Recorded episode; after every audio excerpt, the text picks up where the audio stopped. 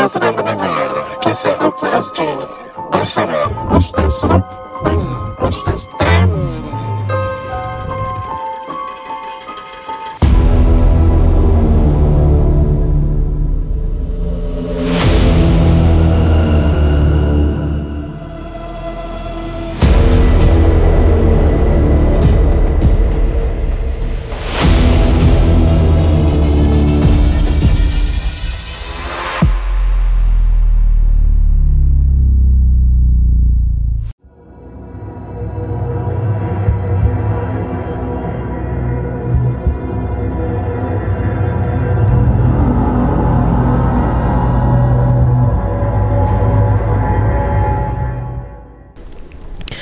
Assalamualaikum warahmatullahi taala wabarakatuh bersama saya Dr. Designer dan juga bersama kita tim Himalarkan dan tim IV Islamic Values. Uh, di sebelah kanan saya sebelah Ustaz Tam lah uh, adalah Sheikh Mahadi seorang perukia untuk Islamic Values dan juga Sheikh Fathi juga ya uh, perukia untuk Islamic Values. Dan di sebelah kiri saya adalah Brother Asfar daripada Hidmat Larkan. Anda semua sedang merancangkan Kisah satu dua tiga Kisah Rukia SG Yeay eh, Masya Allah Para penonton penonton pula Itu YouTube eh Baru hmm. dengan kisah Rukia SG Alhamdulillah kita selesai Tengok uh, wayang eh Tadi di Golden Village Yishun Jam 9.20 malam uh, Kita book tiket untuk uh, The Five of Us Untuk Menonton movie yang namanya Sid Jean ya. dan uh, movie sejen ni kita dah tengok after that uh, ni disebabkan request daripada kalangan awak semua lah. Entah uh, boleh uh, tengok movie Jin tak? Uh, lepas tu nak review Not one, not two, not three I, Aku kira dalam lima orang mm. Nak review lah Movie Sitin ah, Okay So I said okay Boleh So memandangkan hari uh. Tuesday Memang kadang kita record Ayuh. Okay lah kita tengok movie dulu lah Okay So bu- kita mulakan dengan Kronologi movie dulu lah eh Ya yeah. Okay sebelum, sebelum, jalan, jalan. sebelum tengok tu uh, Ada beberapa orang juga lah Sahabat-sahabat saya katakan uh, Bahawa movie ni tak boleh dilihat, ditonton kerana oh, dia lah. akan menjejas korin kita dan sebagainya. Dia cakap menjejas korin. Ah, dia kata pasal ada mantra-mantra yang dibacakan. Ah, okey. Uh, nanti ada satu part tu nanti kita review that part. Okey, okey, okey. So, uh, saya dengar penjelasan dia tapi saya rasa macam tak kukuh lah. Okey. Dia kata benda tu boleh ganggu. Ini yang viral kat TikTok tu yeah, ada yeah. ada video cakap jangan tengok uh, pasal ada bacaan-bacaan mentera kan. Mm-hmm. Mana hmm. tengok mentera dia mentera Jawa je. Lepas tu ada subtitle kan. Ya. Yeah, What does it mean eh, the tu? Ah, anda lupa tadi subtitle tu? Tak yang yang dia yang last yang the pusing ramai-ramai itu. Oh, ya sabil eh, ha. lah, ya sabil. Ah. Ya kabil apa benda lah. Ah, tu. Eh. oh. Okey, bismillah hantar start. Okey, kita mulakan dengan kronologi movie. Uh, first and foremost, guys, siapa yang tengok si Jin dan tak pernah tengok si Chin, kira kau orang susah nak faham. Ah, betul tak? Okey, ni sebenarnya adaptasi daripada original movie Sicin, S I C C I N. Ah, ni keluaran Turki eh. Movie Bet- Turki Dia ada Sijin yeah. 1, 2, 3, 4, 5, 6, 7, 8, 9, 10, 11, 12, 13 kan Terbanyak ada sangat Terbanyak banyak sangat 7, 7 Oh 7 Eh Fatih tahu lah 7 eh yeah. Mesti every episode dah tengok ni Tapi kalau you lihat si, Itu si berdua berapa tu Yang tu first eh first, yeah. yang first memang paling brutal Okay So uh, Before Kita terangkan tentang apa yang berlaku di si Chin uh, Turki Since kita tahu tu adaptasi Bila kita tengok si So banyak persamaan dia lah Cuma karakter dia mungkin ada yang berubah Okay ya. Pertama sekali ada dia tunjukkan dua beradik kan Anak actually vote nak actually blur tau macam Eh perempuan ni yang dia kahwin tadi ke jumpa dengan ni Lupanya tu ada beradik dia kan Okay yeah. dua beradik bertemu dengan seorang uh, Dukun yang bernama Ihsan Ihsan Nama Ihsan ni yeah. Ihsan ila Yomiddin hmm. Tapi buat sihir Okay So diminta oleh karakter perempuan tu Siapa nama dia? Irma. So Irma ni dia jatuh cinta dengan uh, sepupu dia sendiri eh. Nama Malang, Malang kan? Go. Memang Malang. Si Galang. Okay so dia jatuh cinta, dia jumpa dengan ni dukun, dia cakap dengan dukun tu apa? Nak tahu kalau jodoh dia tu match atau tidak. Something like that lah. Dan lepas tu eh, dukun tu berbual and apa apa jadi? Tak match eh. Adik dia rasuk beritahu dia answer yang uh, supaya dijauhkan. Yeah. Fast forward 12 years kemudian um, what happened was si Malang Galang ni mm. dia kahwin dengan perempuan lain dan bukan kepada sepupu dia sendiri which is Irma lah. Okay. Yeah. So nampak dia keluarga bahagia tapi si Galang ni ada anak perempuan dan ada perempuan tu buta. Betul. Sama macam sicin, sebiji, sebiji macam sicin, okay? Hmm. So bila anak dia buta, nampaklah yang sebenarnya Irma sayang si si si buta ni, si buta tak baik. si anaknya yang buta, Sof- Sofia. Okay. So Sofia, Sofia. Sofia. Yeah.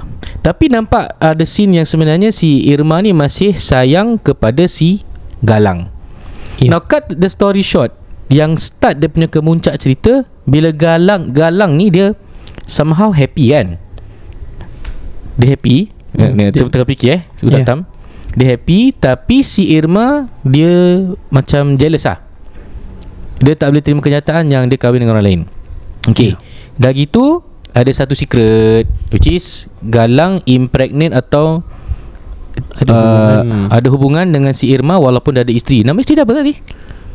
Nisa Nisa Betul. Nisa Okay So sekarang dia tak puas hati And uh, ada scene tu uh, Irma jatuh Kandungan dia gugur Dia bingit Dia pergi jumpa si Ihsan Now the highlight of the movie Starts kat situ Ni nak kena bilang kan Spoiler alert eh Siapa tak, tak pernah tengok si Jin Tak boleh Tak boleh dengar lah Okay So what happened Dia jumpa dengan Ihsan Dan uh, Irma betul-betul marah Dia bilang dia nak hancurkan Isterinya kepada Galang Dengan semua darah keturunan dia Betul? Ya yeah, betul Okay So Si Ihsan suggested Okay dia akan panggil Jin daripada golongan apa tadi? Uh, Anzar Anzar an- betul? Anzar Anzar so, Okay Pernah dengar Jin Anzar ni? So kita tak pernah dengar eh hmm. Tapi dia cakap macam level Ifrit lah So to summon si Anzar ni What happened was Dia akan buat satu spell Sihir dia lah Which is lebih kurang sama macam si Jin Cuma ada satu je yang benda berbeza Okey, so dia dia minta apa? Pertama dia minta ide rambut daripada isteri galang betul? Betul. Nails ataupun uh, ra- nails, kuku ataupun rambut. Okey, and then second dia dia akan uh, dukun yang akan buat apa? Macam kurik kubur, patahkan tulang kaki. Shin. Shin kan? Hmm. Dia ya, ambil tulang kaki tu, tu item nombor satu Nombor dua mesti macam tadi kita cakap tu Dia ada some parts of daripada uh, isteri dia yeah. Ketiga ialah dia akan ambil intestin daripada penyembelihan lembu. Lembu betul. Tapi sebenarnya kalau you guys watch si Chin, dia bukan lembu guys. Dia baby. khinzir, khinzir. Kinji. Iya. Yeah. yeah. By is babi lah kalau si Chin tu memang brutal betul, lah. Betul. And then Fatih uh, ada cakap kalau dalam movie si Chin tu, uh, dia tulis apa dekat kaki tu? Dia baca eh? Dia baca kat kubur tu La hawla wa la quwata illa billah Itu kat si Jin Itu si Jin Yang Turki ah, punya ha, Yang Turki punya lah yeah. Tapi si Jin ni dia nampak si Ehsan yang yang korek dan hmm. potong So itulah demi ingredient dia kan Okay now Bila dia dah minta Since dia minta satu benda daripada Isteri si Galang Dia masuk toilet yeah. Dia masuk toilet Apa yang dia bawa? Dia carilah kuku ke rambut Tapi dia ada nampak lampin darah wanita lah. Betul. Dia ambil so, rambut juga pada sikat. Eh? Dia ada ambil rambut sikat, yeah, yes. Yeah. Dia ambil rambut sikat dan kemudian dia ambil lampin darah tu yang dia assume tu adalah lampin darah isteri kepada galang. Tapi in the end sebenarnya bukan hak milik isteri galang.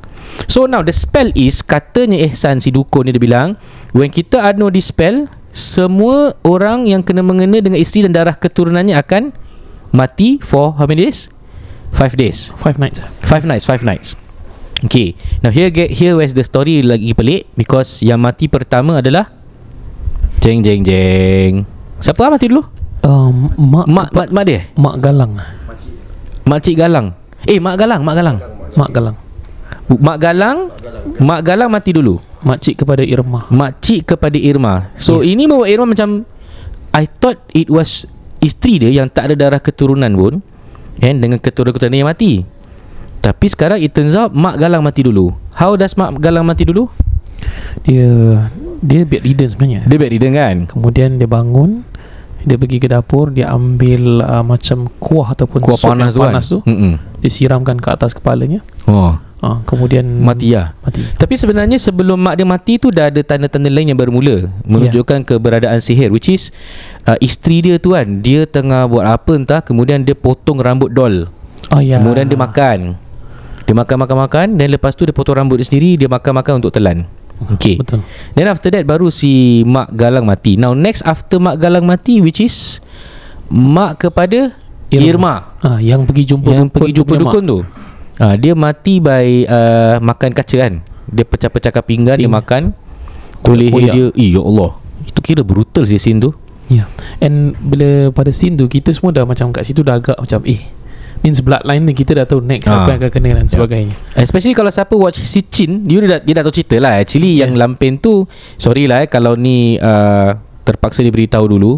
Eh, siapa yang tak pernah tengok jangan dengar lah sebenarnya dari, dari dalam pin tu eh, referring to anak kepada galang kan yeah, yeah. Ha, which is bila is anak galang ada kena-kena lah dengan Irma tukang, yang, yang panggil untuk sihir dengan mak galang dengan mak dia sendiri yeah. betul now next after mak maknya Irma mati the next yang mati siapa adik, adik dia si Ulan eh Ulan adik hmm. pada Irma yang adik pada Irma jugalah hmm. So eh, dia, punya, dia punya mati tu Ya Allah Dia dirasuk Kemudian dia kejar Dia kejar Irma Irma naik, tutup pintu Naik pokok kan? ha. So pintu tu dah tutup Kita ingat dah habis lah Dia dah tak boleh buka pintu lah Sekali dia lompat masuk daripada tingkap bay. Eh.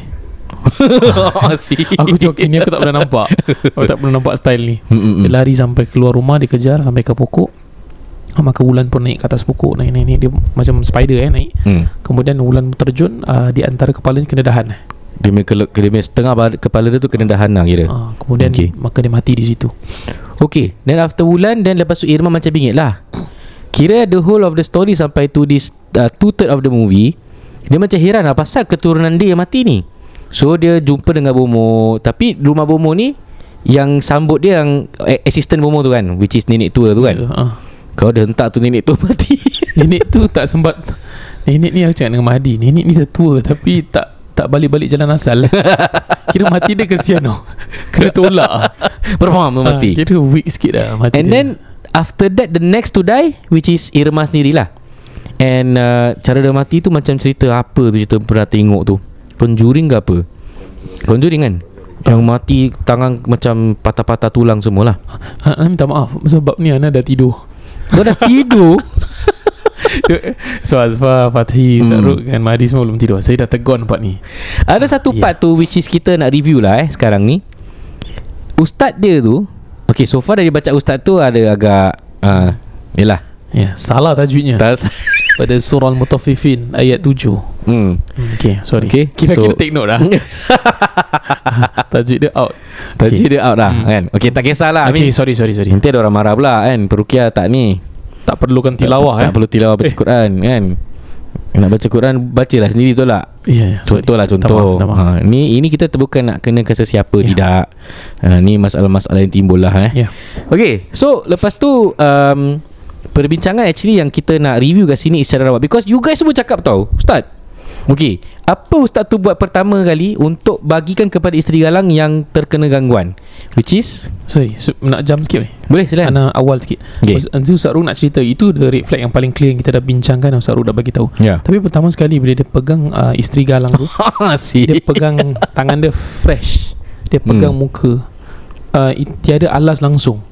Dan benda tu um, saya rasa ada beberapa pandangan tapi secara jelasnya tak boleh kecuali hmm. emergency yang teramat dan kita pula time tu memang tak ada glove tetapi dalam movie tu uh, imam tu apa nama dia ustaz tu tak ingat lah nama ustaz tu apalah Syakir ah, Oh Fatih ingat ah, sih Ustaz Syakir tu Ah Syakir kan AA Syakir eh Ah ah, ah Syakir Ah Syakir, so, ah, Syakir. Ah, Ustaz ah, Syakir tu dia ada sal So by right dia boleh tutup tangan dia pegang sebenarnya Tapi mm. dia hmm. dah pegang dulu mukanya si Nisa tu Mm-mm. Hmm. Tu first Okay then masuk kepada Ustaz Ruk Okay So Then lepas tu Somehow A'a Syakir tu nak tolong Dia suruh Sapukan holy water Dia tak ada holy water kan yeah.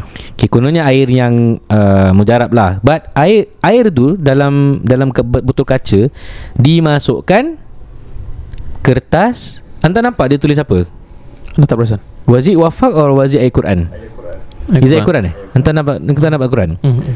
Okay Now comes the discussion Apa hukumnya kalau kita mengambil tulisan Ayat Quran Kemudian diletakkan dalam air Dan air itu dijadikan untuk ruqyah Okay, hmm. jom kita bincang dulu lah eh okay. Asfah, macam mana Asfah boleh? Entah eh Entah eh, okay Fatih?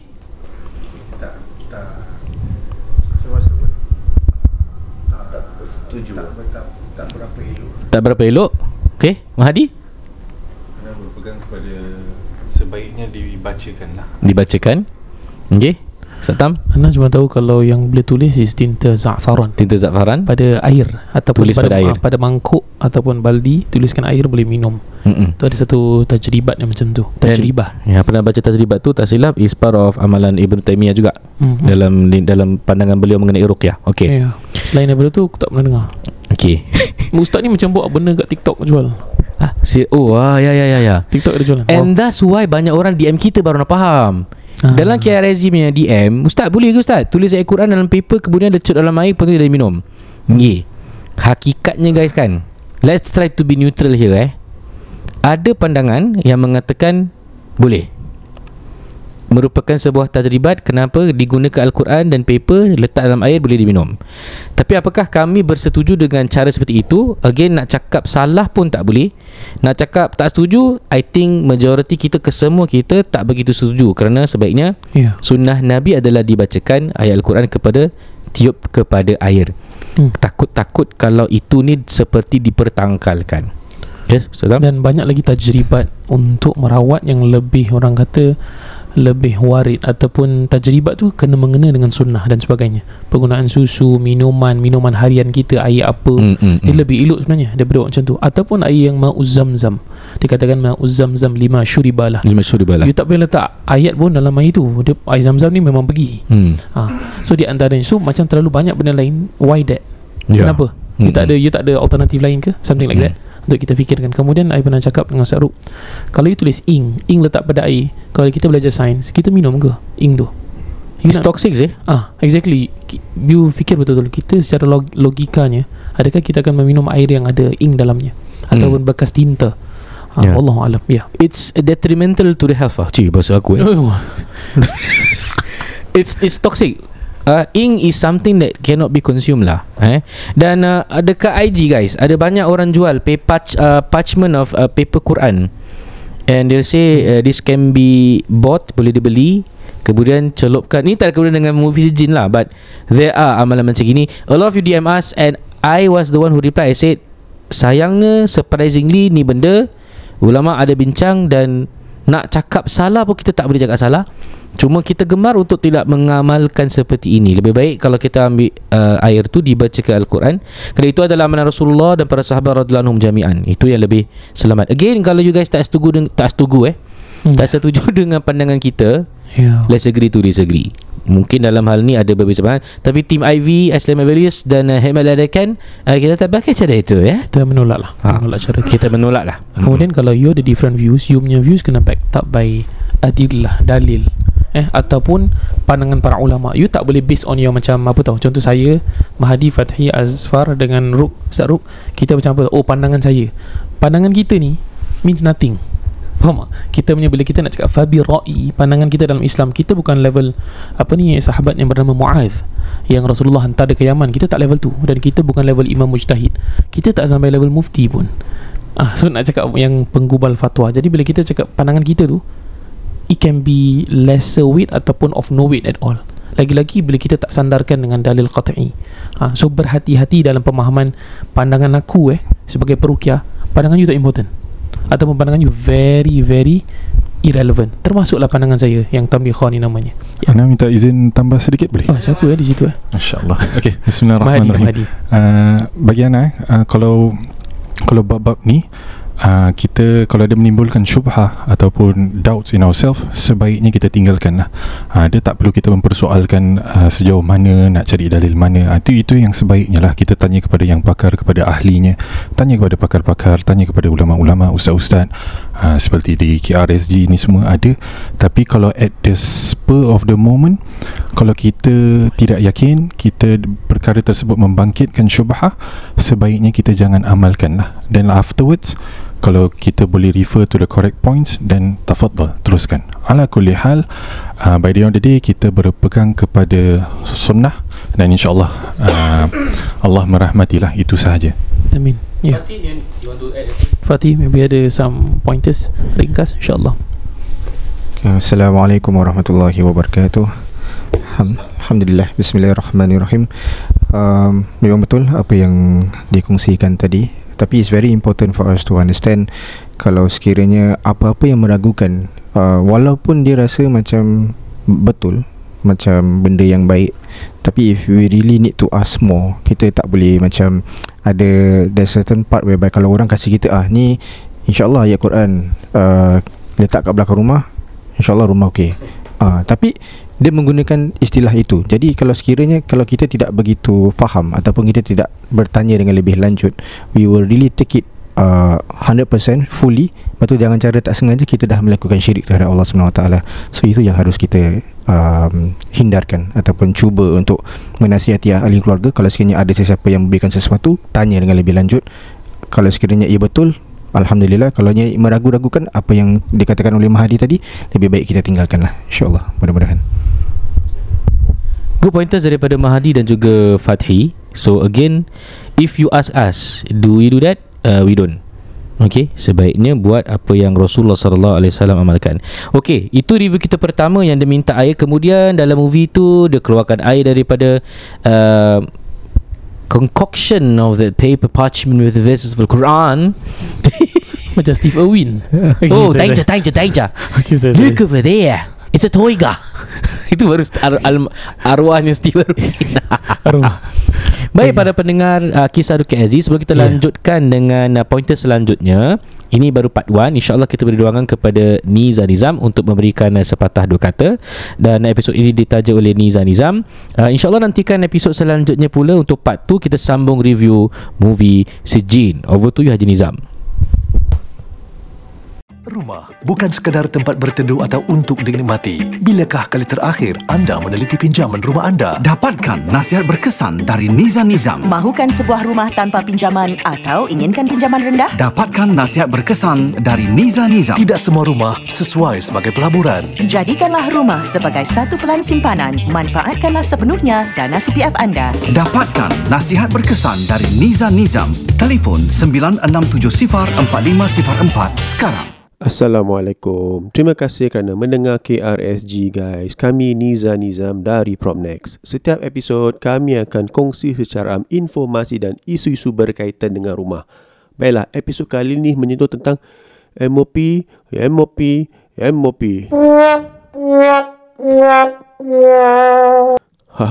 Baiklah, para apa khabar para pendengar KRSG? Kami hari hari ini kurang sihat sikit suara The Rock sikit kalau suara tak selalu tak sama macam selalu kami minta maaf eh. Yang pertama kali selamat tahun baru. Ah uh, ya yeah, lupa pula itulah. Uh, banyak sebab makan ubat ni lupa. Okay. Uh, ah, baiklah. Di tahun baru ni kita banyak pertanyaan tentang uh, kak MOP saya bila? MOP saya bila? Wah macam kita keep track dia punya MOP gitu eh. Yes. Okay, so basically what is MOP? Minimum occupation period. Okay, mhm. basically tempoh yang awak harus physically occupy the house before you can sell to the open market. plus to HDB ya? Eh? yeah, so uh. ni kita cakap pasal HDB lah. Eh. So Whether, tak kira awak beli resale, uh-huh. BTO, no loan, ada loan seperti HDB loan ke, bank loan ke, atau awak pay cash semua pun, dan jika awak ambil grant dan tak ambil grant pun, awak tetap harus uh, satisfy the MOP period of 5 years. 5 tahun. Okay, eh. tahun akan tinggal, physically tinggal dalam rumah itu, from the date you take the key, atau bagi orang yang resale from the date of their purchase lah or uh, resale date lah resale completion okay, which you can see from you punya flat details if you go to you punya my HDB page correct tetapi ada kecualian lah kecualian yang kita dapati bagi orang yang uh, mempunyai BTO daripada SERS SERS tu definitely on block lah hmm. okay, tetapi example ini pun ada example macam dekat Tangi Hall Commonwealth uh, those ah. yang uh, SERS uh, blok-blok ses e yang telah di apa tu diambil balik oleh uh, HDB. By the government. Yeah, before 7 April 2022. Okay. Okay, then you can uh, jual rumah you yang sekarang ni 7 years from the day you uh, uh, take the replacement flat lah. Apa tu select the replacement flat. Hmm. Tetapi sekarang bagi yang uh, yang ses e yang baru-baru yang kita dengar ni okay. daripada 7 April 2022 onwards, they have to uh, follow the MOP based on yang selain yang lama. That means you follow can only the, the normal MOP. yeah five years from the day you collect, collect. your keys. Okay, hmm. so dah uh, si nampak kan HDB dah ketat sekarang eh dia dah keep changing the policy to make it very tight. You tak boleh sembarang-sembarang menjual rumah anda. You okay. cannot uh, apa monetize too much. Yeah, not about monetization. And therefore, even yang bagi uh, some of our pelanggan yang check-check kak, kita pun dah ada OP, saya dah check dah flat detailsnya kita dah MOP tetapi bila kita nak buat intent to sell tak boleh kerana uh, maybe yang diorang beli tu resale tu that time ada extension of stay correct so kalau pemilik yang sebelumnya ada extension of stay you punya MOP period will only start after the extension of stay expired correct okay so so example kalau hmm. you mm. give uh, the previous seller extension of stay of 3 months so you punya MOP is 5 years plus 3 months. Plus 3 months ya. Yeah. So yeah. must ya. understand eh. Ha, jadi uh, inilah satu-satunya yang selalu kita lepas pandang ah. Ya yeah. dan also ada kecualian juga bagi yang Alright. kes-kes cerai. Ya yeah. okey memang kalau kes-kes cerai you terpaksa jual rumah. Correct. Tetapi tertakluk kepada assessment dan kebenaran HDB juga Correct. untuk menjual uh, rumah itu ke open market atau jual balik ke HDB tetap look pada kebenaran HDB. So tak sembarang-sembarang lah. Tapi ha. kita share sikit eh. Tapi ada juga 3-4 kes yang kita buat di mana uh, bukan buat lah yang telah uh, apa tu uh, eh, minta pandangan hmm. di mana walaupun telah yang ada yang lebih daripada 4 tahun tetapi HDB ini kes cerai eh. HDB tidak membenarkan walaupun kau order menyatakan sell in the open market HDB tidak membenarkan penjualan di open market sebaliknya HDB ambil balik flat tu at valuation yes correct so ni uh, again kita kata eh tertakluk kepada kebenaran HDB yes, so walaupun court order kata open market ke tak open market pun tetap you kena submit you pay court order ke HDB dan HDB akan uh, memberitahu anda kenapa kenapa ni hmm. sebenarnya rumah HDB ni kita tidak kita bukanlah pemilik mutlak ya yeah. huh macam ustaz saya cakap eh bukan pemilik mutlak sebab uh. Ah. se, uh, babak bermakna mm. we are just lessy lah ya, sebab yeah. it's just that we own only the airspace yeah, in secara our secara jujurnya lah ya, accept yeah, eh. ya, lah eh kita yeah, ni pasti terimalah eh uh, hakikat yeah. sebenar yeah. dan also uh, kecualian juga bagi orang yang uh, yang baru mendapat uh, prime uh, apa prime housing hmm. prime housing eh yang uh, tempat-tempat yang sesuatu yang lebih BTO eh. Ah, BTO yang lebih atas lah kan, kata eh. lebih eh. apa tempat yang lebih di more sought after sought lah. after lah yeah. yeah. those areas kan nanti HDB akan mengatakan awak awak boleh jual after 10 years. Yes. Ya, itu ada new ruling again. So kalau kalau nak say in future, apa-apa BTO yang anda beli tu be careful dan uh, fikirkanlah. Okay, because the moment you accept uh, public housing, awak tertakluk kepada polisi-polisi yang dasar-dasar yang, telah ditetapkan. Ya, dan HB polisi ini akan bertukar dan akan affect you punya rancangan seterusnya ya, after 5 years. So nak kena peka eh, nak kena ambil tahu dan uh, selalu uh, update yourself tentang polisi-polisi perumahan HDB. Ya, jadi apa yang anda tidak boleh buat sewaktu MOP ni? Anda tidak boleh menyewakan seluruh rumah. Okay. okay. Dan nombor dua, anda pun tidak boleh apply BTO yang baru. Kalau anda macam excited, eh itu BTO dekat dengan rumah wow. saya eh, nak apply. Wow. Tak boleh. Eh. Dan uh, kalau anda nak apply HFE pun tidak boleh. Correct. Okay, pasal anda kata, eh kita punya MOP lagi 6 bulan kak, saya nak apply HFE dulu. Lagi tak sebulan pun tak boleh buat. Ya, satu hari pun tak boleh buat. Kena uh. tunggu sampai MOP betul-betul dah met. The five years. Ya. Yeah. Then even yang... Uh, uh, bagi yang divorce tu kan Ah, okay, for divorce kan HFE pun you tak boleh apply Tetapi bila you dah dapat court order There is a option there Whereby you Correct. can uh, apply HFE When uh, undergoing divorce yeah. There are options itu Under the marital status yeah. You say undergoing divorce They allow Yeah, so you, as long you ada court order Boleh apply Okay, dan also uh, Bagi yang uh, ingin-ingin Nak jadi investor Beli rumah overseas eh, Bila awak masih dalam MOP Jangan-jangan Jangan-jangan beli uh, rumah overseas eh mm-hmm. rumah Malaysia ke London ke eh mana tahu eh London ha ah. right. so jangan eh walaupun murah tak boleh anda Bacham, tak boleh Batam boleh hmm? Batam Batam ya Batam ya jangan beli eh pasal awak under MOP awak tidak boleh uh, sign any contract to buy any property menurut undang-undang uh, walaupun investment ke yang tak tinggal ke macam mana pun tak boleh tak boleh eh dan juga if let's say anda pun uh, berkemampuan dan ingin membeli rumah anda trust untuk anak anda Okay because owner tu rumah HDB awak punya nama Correct. Tapi awak ada anak yang 10 tahun atau 15 tahun yang anda boleh nak beli uh, under trust That means the beneficiary is your children Tapi you yang membayarkan Kira uh, Ustaz Tam punya apa, terminology Orang ni have-have lah Have-have ah, ah, yang ada yang ah, berada ah, yang berada yeah.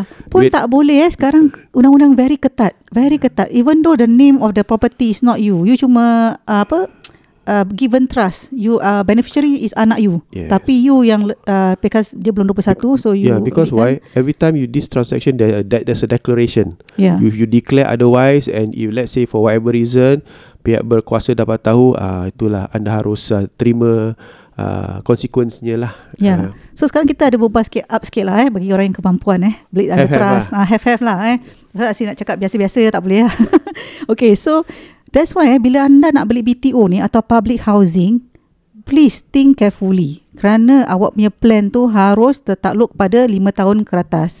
Dan uh, kalau you apa tu kerjaya you baik, bagus dan selalu you dan berkembang, eh berkembang dan makin baik, makin baik, makin up, makin up eh. So you harus fikirkan whether public housing ni sesuai tak untuk anda. Hmm. Jika anda mahu have control of what you want to plan for your future you tahu tentang apa tu financial you quite stable dan you mau dan ah, penggunaan uh, wang CPF. Ah uh, yes, dan you mau mengejar kan impian you, then uh, think twice before you embark into the BTOs or the public housing. Pasal ada banyak undang-undang yang anda harus tahu. Yes. So pertimbangkanlah. Okay, jadi usaha anda tu Uh, Sorry saya celah sikit ya. hmm. Ini mungkin uh, More related uh, More uh, relatable To those yang mungkin dah ada rumah resale mm-hmm. uh, dah kerja mungkin in the late 30s kerjaya dah mantap and the the thing that comes to mind eh beli BTO lah by levy tak apa beli BTO lah mm. to enjoy that so called uh, another pot of gold mm. uh, which saya rasa harus anda fikirkan uh, jangka masa pendek dan panjang lah mm-hmm. kerana you are stuck 5 years ya yeah and and not, not only that the construction of the BTO maybe another two years so seven years you cannot do anything if you're your forties in your if you're 40 years old basically seven years you boleh tengok orang upgrade to condo ke apa tapi you tangan you terikat mm-hmm. uh, important yeah. eh jadi harus bertukar dah kalau anda ingin uh, Uh, achieve you punya asset progression lebih fun, pantas lagi dan you harus bertukar minda dulu dan usahakan untuk membeli uh,